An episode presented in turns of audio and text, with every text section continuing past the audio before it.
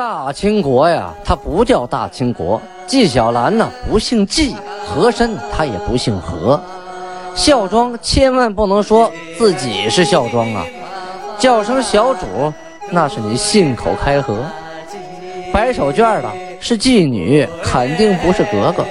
今天呀，就听俊贝了讲一段清朝历史正说的《清通鉴》。听众朋友们，大家好，有您的陪伴，童俊不孤单。继续播讲《清通鉴》。上次讲到清太宗天聪元年，农历的丁卯年，公元一六二七年，农历七月初五的档案记载，内蒙古那边的敖汉旗和奈曼旗，现在的敖汉和奈曼啊，过去叫敖汉部和奈曼部啊，两个部落来来投奔金国。开始的时候啊。这两个部落都属于察哈尔啊，察哈尔这个省现在已经消失了啊，原来在北京的北边，现在一半是河北，一半是内蒙了啊。今年开春的时候啊，科尔喀的蒙古啊，有一部分就逃到了金国，说察哈尔的林丹汗呐发兵啊去抢卡尔喀，那个服了的那人呢，就都被他收走了啊，所有反抗的也都被他杀光了。扎鲁特部啊，其中一部分扎鲁特部呢。就逃到了科尔沁，皇太极呀就派人啊给奈曼部的部长滚出斯巴图鲁给他写了一封信，跟他说咱们两家和好啊，和好以后有事我罩着你。这四月份的时候啊，滚出斯巴图鲁啊就同奥汉部的部长索诺木杜棱及察哈尔部的季农台吉遣使通好。后来呢，奈曼部的部长啊。滚出斯巴图鲁同奥汉部的部长索诺木杜棱两家啊一起在合计了一下，商量了一下，一块儿吧，咱们俩合伙投奔皇太极去吧。啊，皇太极呢率领朱大贝勒到城外迎接啊，同时呢跟蒙古贝勒在城外盟誓。这种盟誓就相当于这部分人加入了金国的国籍了啊，它不是两国和好的盟誓，是我加入你的这种盟誓。可是这两个部落来的人可不少啊，连人带牲口啊，这些安排在哪儿呢？沈阳城肯定是待不下了啊。后来呀，皇太极给他们找了个地儿，让他们居住在开原啊。这开原是沈阳的北边啊啊，等于呢，呃，离内蒙还比较近啊，相当于去把守北大门了。嗯，档案的八月二十二日，这就是。呃，公历的九月三十日这一天，明朝出了个大事儿，天塌了。怎么回事呢？明朝的天启皇帝一命呜呼了。其实，天启帝去世，最最该害怕的应该是魏忠贤和克氏他们两口子呀。天启皇帝啊，他的本名叫朱由校。啊，由是自由的由，那个教呢，就是学校的校啊，多音字。生于一六零五年，卒于一六二七年。您算算吧，二十二周岁啊。太昌元年，也就是一六二零年继位，继位时候岁数不大，十五周岁。第二年呢，改元天启啊，他就是天启皇帝。当时啊，在辽东啊。已经是常年的啊，跟金国打仗，而且是屡战屡败。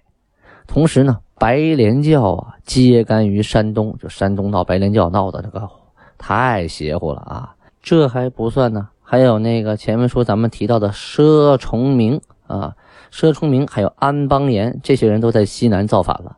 这些呢，都是大地主阶级或者是大土豪啊，再加上什么教派啊引起的起义。呃，真正的农民起义呢，源于陕西啊。陕西这边的官员实在是把老百姓压迫的吃不起饭了，所以呢，农民起义开始了。可是这个皇帝呀，他并不管你那边起义不起义，打仗不打仗，你老百姓饿死几个跟他没关系。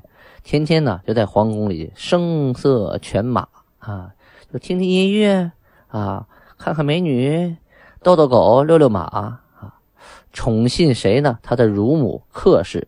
和太监魏忠贤，啊，也就是说，魏忠贤和克氏这俩是两口子嘛，啊，这两个人啊，太监也可以娶媳妇儿哈。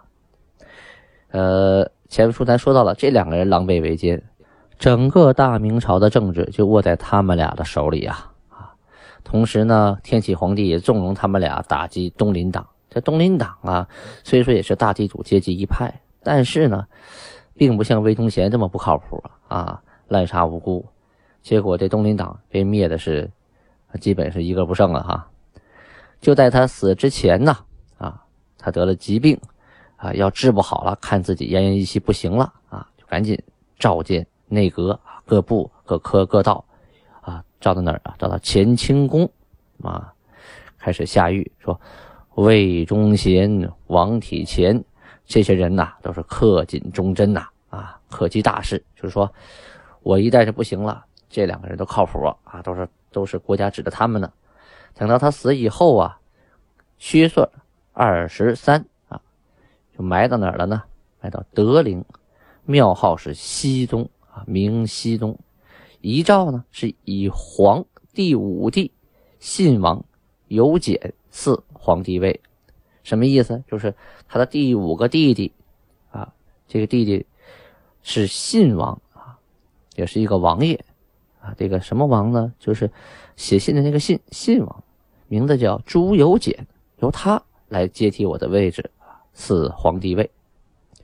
这个信王朱由检呢，是明光宗的第五个儿子，熹宗的嫡弟。什么是嫡弟？就就是亲弟弟啊。天启二年（一六二二年）被封的王，到六年的时候啊，就是天启六年（一六二六年）的时候啊，呃，十七岁，魏忠贤呢就想把他弄走，觉得这个人是自己的一个威胁，于是想个主意啊，给他封个国。就是在远处啊，边疆地区找个地方，让他到那儿当王去。劝熹宗啊，让这个信王啊出府成婚，到外边去结婚。结婚呢就可以另立门户了。然后呢，到外边管一块地方，离得京城远远的。可这回啊，熹宗啊突然生了重病啊，不可治。魏忠贤呢等人呢也麻爪了，可是也不知道这皇上哪天驾崩啊，是能好啊还是不好啊？于是他们就商量。干脆搞垂帘听政吧，啊！但是呢，不叫垂帘听政，叫垂帘居摄啊，居住的居，摄像的摄啊，这个词儿，这个大概意思就是因为皇帝太小，或者是无没有能力，大臣呢代替他理政。这个源于啊《汉书·识货志》啊，平地崩，王莽居摄，遂篡位，就是王莽篡位的时候开始就是。啊，代替皇上理政，让皇上在前边，他在后边，啊，后来呢，就干脆篡位了，自己当皇上了。当时有个宰相叫施凤来呀，啊，他后来也做了呃宰相啊，连做了两届啊，呃，他说是居舍这个事儿啊，远不可考，这都都汉朝的事儿了啊，你这个学他不靠谱，这个不能学。魏忠贤呢，当然不高兴，不高兴也都只能这么着了。等二十四日，啊。新的皇帝继位了，大赦天下，啊，定好明年为崇祯元年。这新皇帝继位了，对魏忠贤会如何呢？哎，咱们后边会慢慢介绍的，您等着瞧吧。明朝的新皇帝啊，就是崇祯皇帝，他如何对待魏忠贤呢？咱们先卖个关子。下面呢，咱们掉过头来说金国这边啊，档案九月初一日啊，记载。皇太极下了一条禁令，这是什么禁令呢？哎，很多人可能都没听说过啊，就是禁止屠宰牛只，说白了就是不许杀牛，不许吃牛肉。哎，这是为啥的呀？啊，其实大家不知道哈，在清朝啊，在宫里边一直都是禁止杀牛、禁止吃牛肉的，包括到慈禧太后的时候啊，宫里都没有牛肉。为什么呢？啊，就是为了。不让牛啊去白白的牺牲，牛一牺牲了，老百姓就没有耕田的家伙事了。那个时候没有拖拉机，没有铁牛，对吧？靠什么耕地呀？你不能用人去拽呀，那肩膀磨烂了，只能靠牛，牛最有力气，所以啊，禁止吃牛。这是从皇太极开始的，皇太极下禁令啊。呃，这事儿呢，先从八月十二日开始说。八月十二日，皇太极就下个令说：“国人祭天，啊，只准呢杀瞎的、瘸的和那个干不了活的牛。同时呢，禁止卖牛肉吃，啊，就是不许卖牛肉作为食用。就大街上所有卖牛肉的铺子一律都关掉。有违狱者，就是违反我这个法令者啊，准首告离主。这什么概念？就是奴才，如果你告了这个主子，你告发了，那你就可以脱离这个主子，你成了自由人啊，你升了一格。牛主呢，照例处罚。就是这个卖牛这个人呢，啊，也要得到处罚。病死之牛勿买，分份食用，什么意思？就这牛是病死的哈，不要把它埋了，把它那个分成份儿大家给它做成熟的肉给它吃了。那时候估计也是没有疯牛病哈，再加上就是说这一般的小病啊，这牛算是有点问题，但是牛肉做熟了的话，应该对人没有什么大的。啊，害处，加上大家确实吃不着牛肉馋呐，那怎么办呢？他只能吃这个病死的牛啊。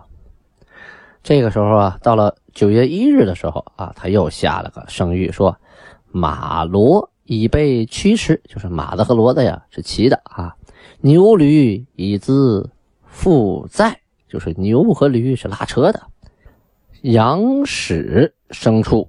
啊，以供食用，就是说羊和猪，哎呀，猪成文言文叫屎啊，啊，羊屎牲畜是给大家吃的，各有所宜，非可任性宰杀。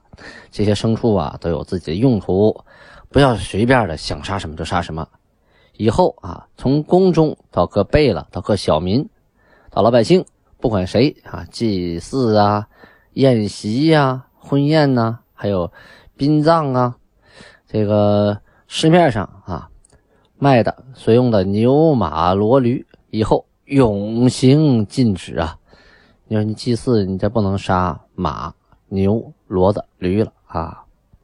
谁要是违反了，被家属或者是家人啊给举报了，那这个举报者就可以脱离主人，而且照所用之数啊，什么意思？就是。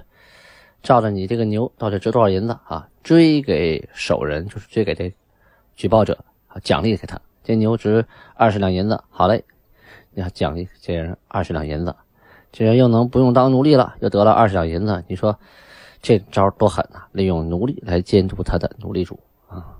牛鹿额真及张京失察者，就这些当官的啊，失察罚银入关，就是罚你的银子啊，充公。为国家大宴仍用牛啊，这个为就是说国家啊特殊的这种大宴席国国宴啊可以吃牛肉，还有就是祭祀祖灵啊，就是祭拜努尔哈赤的祖先皇太极他们的祖先啊，这时候还照旧仍用大小的牛只。至于诸贝勒大臣啊，不管你放牛放的多还是少，都必须节俭使用，不要妄杀啊。从宫中到各个贝勒，到小老百姓，以后不管是祭祀、婚宴还是殡葬啊，包括到市场想去买卖，只许用羊和猪，还有鸡、鸭、鹅等物。明朝就是民国和朝鲜、蒙古的人啊，他们呢善于放牧，所以呢以至于他们啊国家昌盛。我国人民呢他不善于放牧啊，这里啊。我要说一嘴，很多人都不知道满族怎么回事把满族说成是游牧民族、马上民族，这是双重的错误啊！满族首先不是游牧民族，他也不能成为马上民族啊。虽然他喜欢用马，善于骑射，但他确实是一个渔猎民族，就是说他祖上啊生活在山里边，挖个地印子啊，一半地下一半地上，搭个窝棚，这就是房子了。主要靠打鱼、打猎，还要采山珍啊，靠这些东西为生，就是靠山吃山，靠水吃水这么个民族。他们不是放牧的，偶尔养点羊啊，养点狗啊，养点猪啊，这是可能的。所以，他不是游牧民族，所以他也不是马背民族。马背民族说天天骑在马上走来走去的，放牧为生，经常迁徙，这是马背民族啊。说的蒙古族这可以，满族不是啊。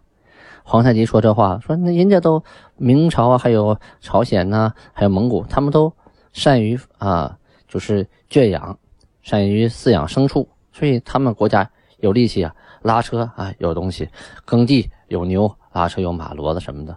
我们国家的人民本身就不善于放牧，还不知道节俭，想吃就杀。你说牲畜该如何繁衍呢？将来我们耕地的时候拉车时候用什么呀？所以我们必须啊特别注意修养这些牲畜啊，让他们得到好好的繁衍，越来越多，我们国力就强盛了。这就相当于我们现在发展工业化，多造汽车、卡车和拖拉机一样哈。咱们呃前文书提到过啊，金国派部队啊打到朝鲜，打到过了平壤，打到汉城，最后把朝鲜国王赶到岛上，后来签订了城下之盟啊。呃，最后走的时候呢，还在益州啊留了一股部队啊，是为了防毛文龙，防止毛文龙和朝鲜在互通。这个朝鲜国王李宗啊，呃，后来就派了使者，不同来送啊，不断的来送礼呀，送好东西啊，就是表面上说感谢，感谢你送我弟弟李傕回来，其实也是为了讨好金国啊。同时呢，也说实在是不忍心呐。把那些曾经被你们俘虏的这些朝鲜人呢，逃回来的再送回去，因为当时啊，呃，金国说了，我们俘虏的朝鲜人这就不是你的了啊。如果他逃回去，你要把他绑着给我送回来。这国王说了，我实在不忍心干这样的事情啊，毕竟我是一国之王，都是朝鲜人是吧？他们逃回家来了，我再把他们绑着送回去，我这一不忍心，二我面子也无光啊啊！以后我。呃，老老实实当小弟啊，经常给你送礼，咱们两国修好。麻烦您从益州撤兵吧，啊，那老守在我家门口，我这哆嗦呀，觉都睡不好。啊，皇太极呢，派使臣啊，修出一封给朝鲜国王李宗，上边啊，大概这么说：吾留兵益州，出非以尔，诚恐明人败我和好，故留兵防守。意思说，我开始在益州啊留这么多兵，可不是为了防你啊，我是防明朝人啊，来搅和我们两个这个和好的局面呢，所以我留兵。若能拒绝明人登岸，我兵自当撤退啊。你要是不让明朝人上岸，那这事好说，我撤兵。然后就命令啊镇守益州的将士啊从益州撤回来啊离开朝鲜，这个益州呢也就还给了朝鲜。啊，众将官也就回国了。前面咱们说了，蒙古的敖汉啊、奈曼呢，部长带着数万众啊，啊，几万人呢，投降金国。后来被安顿到开原那个地区啊，就现在的开原那个地方啊，好多的蒙古后裔都是那个时候过来的啊。但是啊，并不等于说所有的敖汉呐、奈曼的人都愿意来。有的人南离故土，有的人呢不愿意放弃游牧的生活啊。所以呢，有那么一大半啊，向西投奔了察哈尔部的林丹汗，滚出斯巴图鲁部的能其图，还有个金代清等等五千人啊，他们也没有投林丹汗，也没有投大金国，投了明朝啊。呃，当时啊，明朝的都师王之臣就派总兵杜文焕、尤世禄、祖大寿啊，分别就给接回来。然后把他们招安设置在塞外啊，就是山海关以外，找地方给他们安置下来了。所以说呀，这个时候金国和明国两个国家打来打去，却使这个蒙古啊产生了一个大的分裂啊，各个部落投哪儿的都有，所以使蒙古诸部啊产生了一个很大的变动啊，历史的迁徙。咱们前文书说了，说崇祯帝四位了啊，当了皇帝了。怎么对待魏忠贤呢？啊，这个魏忠贤呢，前面不是说嘛，阉党啊，就是说他的党羽啊，都为魏忠贤歌功颂德，到处都给他建生祠啊，啊，络绎不绝呀。巡抚杨邦宪在南昌建祠啊，毁了周成三贤祠啊，扩充用地。呃，后来呢，崇祯皇帝继了位以后啊，看了这篇文章，哈哈。奏章就笑，嘿，把圣贤的祠堂给毁了啊！为了给一个太监建祠堂，一边看一边笑。魏忠贤就站在旁边啊，看到皇帝这么笑，他心里没底呀。忽然间呢，一下子明白了啊，感情皇帝有想法了，于是啊，立刻啊调转口风，说我呀是最讨厌他们建生祠的啊，给我建什么祠堂啊？是不是？还把古代的圣人的那个贤祠都给破坏了，简直是这个呃岂有此理啊！应该勒令他们把我的那个祠堂呃拆掉，恢复圣人的祠堂啊！说了一大堆那个慷慨激昂的话。呃，崇祯皇帝一看他这么说，好吧，那就按你的意思办吧。啊，不要小瞧这个事件呢，这可是一个导火索呀！皇帝的这个态度一转变，下边人就闻出味儿来了。于是弹劾魏忠贤的奏章如鹅毛大雪般蜂拥而至。魏忠贤凶多吉少啊！好，时间关系呢，今天讲到这儿。亲爱的听众朋友们呢，这《青通剑》录到一百回，也算是一个小小的里程碑啊。整个《青通剑》录完呢，预计是四千到五千回。童俊是希望在有生之年能把它完整的录完啊，这也是我的一个愿望。这一辈子能做完这一件事，我就很欣慰了。感谢大家这么长时间的收听支持，安布拉巴尼哈。